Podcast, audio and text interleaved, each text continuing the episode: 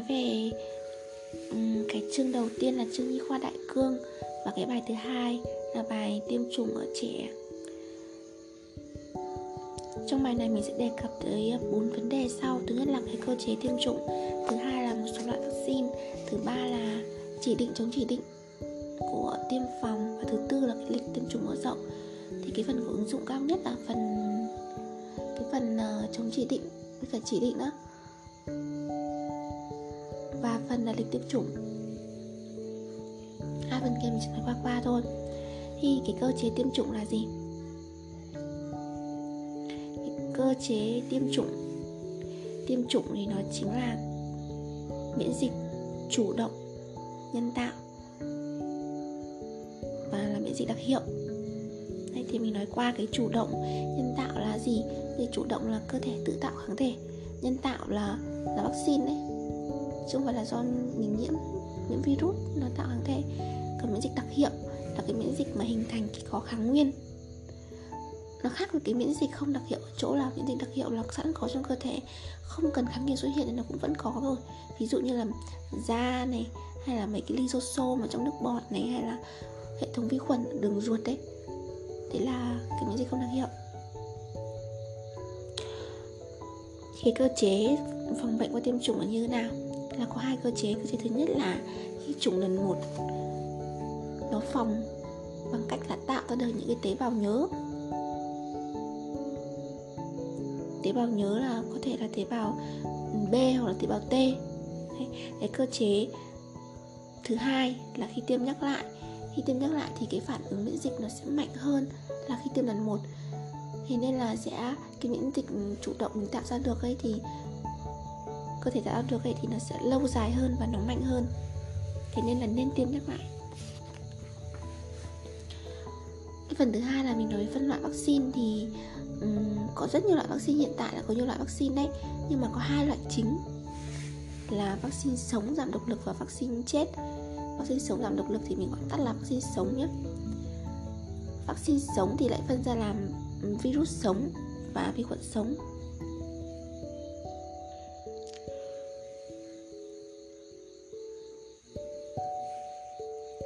Còn vaccine chết thì sẽ phân làm toàn tế bào và vô bào.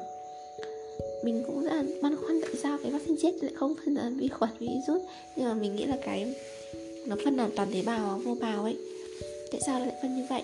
Là vì cái toàn tế bào nó sẽ có những cái phản ứng nó nặng nề hơn là cái vaccine vô bào. Nói qua về đặc điểm của mấy cái vaccine sống, vaccine chết này nhá. Cái vaccine sống thì có virus sống và vi khuẩn sống, đúng không? Virus sống thì có sởi, quai bị, rubella, thủy đậu. Đúng vaccine mình phải nhớ rồi. Đấy. Cái vaccine tiếp theo đó là những cái vaccine đường uống liên quan tới các cái virus gây bệnh qua đường tiêu hóa, như là rota, tả, bại liệt. Đó. Vaccine nhọn mũi như là cúm. Nói lại cái phần vaccine sởi, rubella, quai bị, thủy đậu nhá. Làm sao để mình nhớ được đó là vaccine virus sống, vaccine sống? Tại vì mình nhớ cái vaccine sởi rubella ấy, sởi quai bị ấy, là nó sẽ gây ra cái biến chứng là viêm não. Biến chứng khá là nặng, đó là viêm não khi mà mình tiêm nó. Chính vì thế mà mình không nhầm là quai bị với cả thủy đậu đều là những vaccine tiêm chủng mở rộng.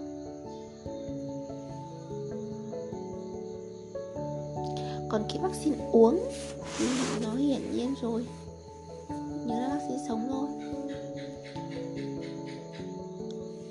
Còn là vi khuẩn đấy, vaccine sống mà là vi khuẩn sống thì có lao với Thương Hàn đấy. Còn nhớ nên tự nhớ thôi. Đặc điểm của những cái vaccine này là chỉ cần tiêm một lần là đã đủ hiệu quả rồi. Lao tiêm một lần, thủy đậu cũng tiêm một lần đấy. Thủy đậu thì nếu mà trên 12 tuổi mà tiêm là bạn sẽ phải tiêm 2 lần đấy.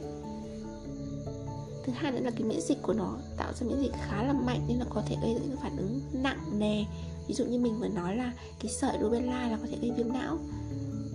Nếu mà lao thì có thể gây ra nhiễm cái lao toàn thể.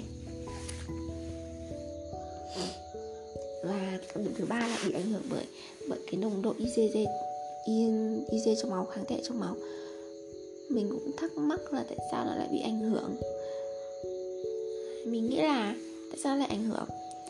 Mình nghĩ là do cái lượng vaccine sống, tại vì nó đã phản ứng quá mạnh rồi, nên cái lượng kháng nguyên đưa vào ấy nó sẽ không nhiều. Mà nó đã không nhiều thì khi có kháng thể thì nó diệt bớt đi thì nó sẽ không hiệu quả, tạo sẽ không hiệu quả nữa. Thế thôi. Đó là cái vaccine sống. Còn vaccine chết thì cái phân loại nó là có toàn tế bào và vô bào. Thì toàn tế bào, cái vaccine chết, cái toàn tế bào này ấy, nó cũng gây ảnh hưởng, gây ra những cái phản ứng sau tiêm khá nặng nề, nhưng mà nhẹ hơn, ít hơn cái vaccine sống. Thế nên là nó có một số cái vaccine sống ấy, nó sẽ được có cái phiên bản ở bên vaccine chết toàn tế bào, như là ho gà, như là dại, như là bại liệt, loại IPV bạn chỉ cần tiêm một lần. Còn OPV bạn uống 3 lần. Đấy, cúm thương Hàn cũng có dạng toàn tế bào đấy. Còn một dạng toàn tế bào nữa, có 2 vaccine nữa mình phải nhớ, đó là ho gà và dại. 2 vaccine này là 2 vaccine toàn tế bào gây ra những phản ứng nặng sau khi tiêm. Ví dụ như là ho gà thì có thể gây ra hội chứng não cấp, và dại thì có thể gây viêm não. Mình nhớ là trước đây cái tiêm phòng dại cùng với cái tiêm huyết thanh kháng dại có một số trường hợp gây phản ứng và gây chết người luôn, nên là người ta cũng khá là e ngại khi sử dụng. Khi bị chó cắn, trường hợp người ta sẽ theo dõi con chó trước khi là sử dụng. Còn cái ho gà thì có một đợt mà người ta anti vaccine ấy, là do người ta bảo là cái tiêm vaccine xong phản ứng mạnh quá, sốt rồi có một số bé còn bị viêm não ấy. Đấy là do cái vaccine ho gà toàn tế bào này, người ta đã chuyển từ cái vaccine, người ta thấy nó phản ứng mạnh rồi người ta chuyển sang cái vaccine loại khác, đó là của Pháp hay là của Mỹ gì đấy, nó không có phản ứng nặng ấy, thì tất nhiên nó là cái vaccine vô bào rồi. Ho gà cũng có một loại là vaccine chết vô bào, nó sẽ phản ứng nhẹ hơn, nhưng mà cái khả năng miễn dịch nó sẽ không tốt bằng cái toàn tế bào. Tiếp theo, cái phân loại tiếp theo của vaccine chết, đó là vaccine chết vô bào thì toàn những cái rất là an toàn với chúng ta, đó là viêm gan B này, HPV này, bạch hầu, uốn ván này. Chính vì cái uốn ván an toàn nên là người ta vẫn dùng cho phụ nữ có thai đấy. Còn viêm gan B thì dùng cho em bé, dùng cùng với cái huyết thanh luôn.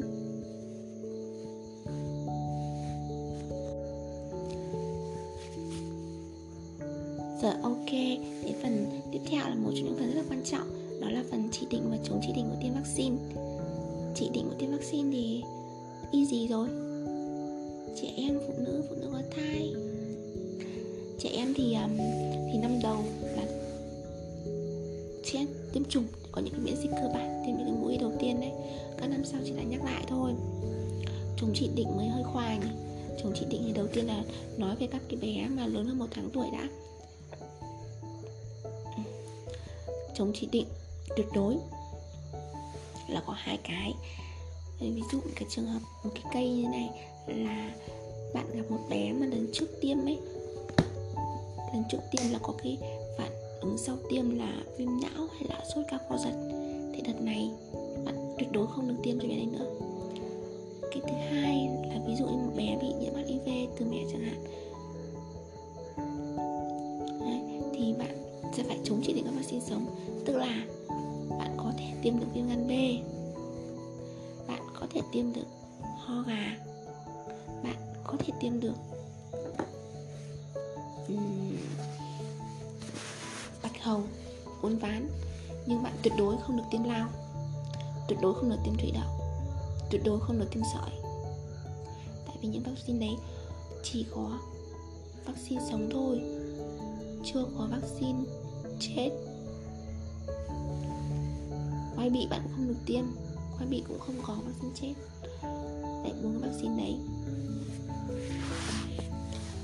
Còn cái trường hợp thứ hai là cái trường hợp chống chỉ định tương đối, tức là tạm hoãn đến khi ổn định thì sẽ tiêm chủng, thì gồm những cái bệnh lý cấp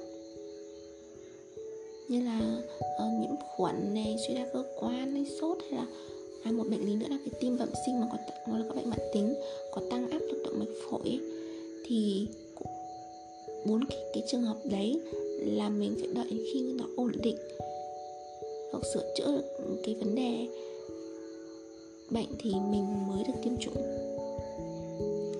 Cái thứ hai nữa là trong cái trường hợp mà hệ miễn dịch ấy, nó yếu, hệ miễn dịch yếu như là mới điều trị corticoid liều cao tương đương với prednisolone 20mg/kg/ngày hoặc là hóa xạ trị trong vòng 14 ngày thì mình phải hoãn các vaccine sống, vì trong trường hợp này rất có khả năng cái vaccine này nó sẽ gây cái hiệu ứng ngược lại, tức là gây bệnh lại cho cái vật chủ. Trường hợp thứ hai là khi dùng huyết thanh miễn dịch trong vòng 3 tháng ấy, thì cũng phải hoãn vaccine sống vì để tiêm vaccine nó không hiệu quả nữa rồi, hiệu quả không cao.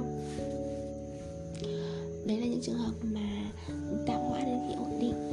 Còn có những trường hợp mà bạn phải vào viện để tiêm chủng, tức là được tiêm đấy, không phải hoãn đấy, nhưng mà phải vào viện.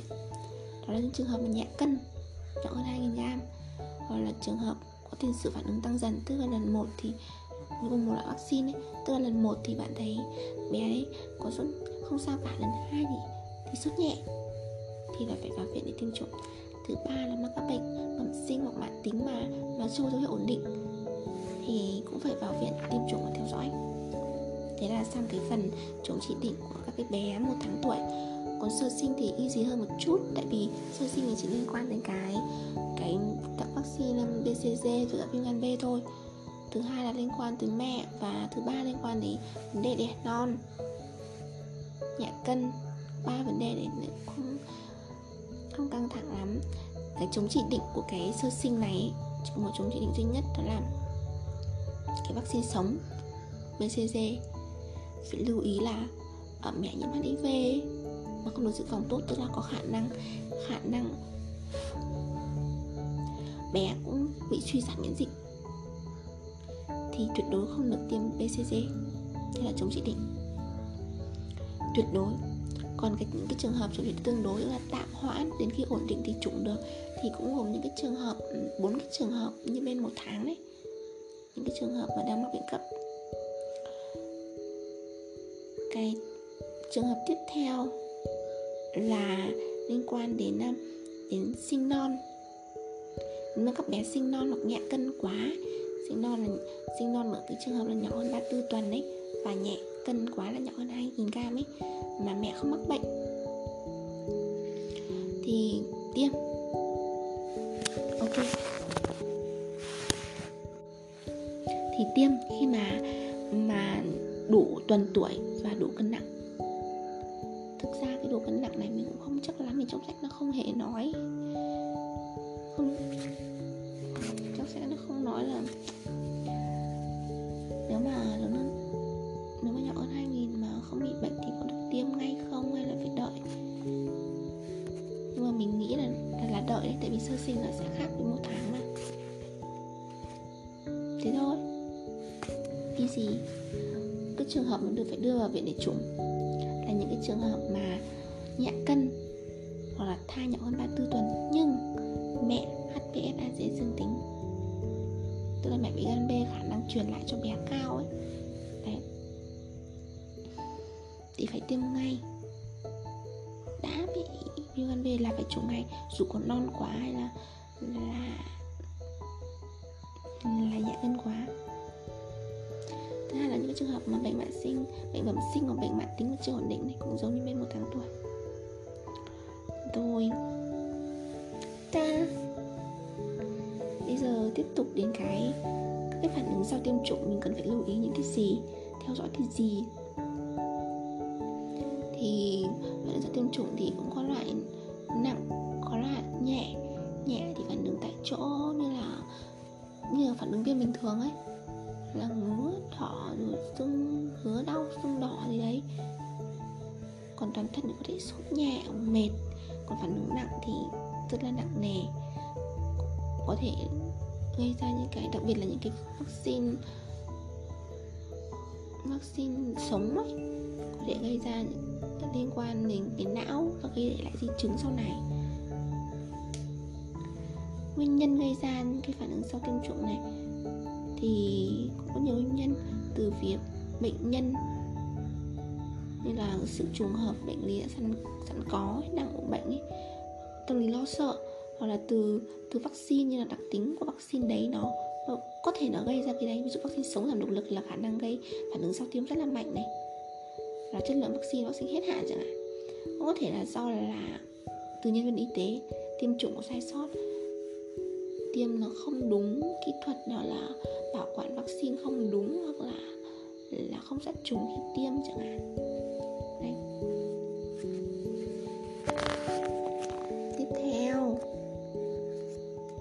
là cái phần quan trọng nhất ở đây tiêm chủng, mình nghĩ là mình nhớ rõ thì lịch tiêm chủng mở rộng.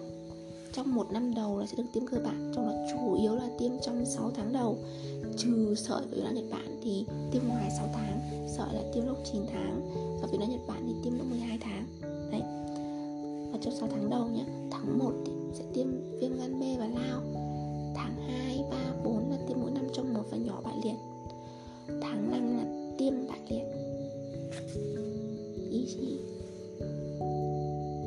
Còn khi mà trẻ tiêm chủng mà không theo chương trình ấy, do bé bị quên hay là bị ốm thì mình tiêm, ví dụ viêm gan B là sẽ tiêm cái mũi thứ 2 là cách mũi thứ nhất 1 tháng này, mũi thứ 3 là cách tầm độ 4 tháng đến 1 năm.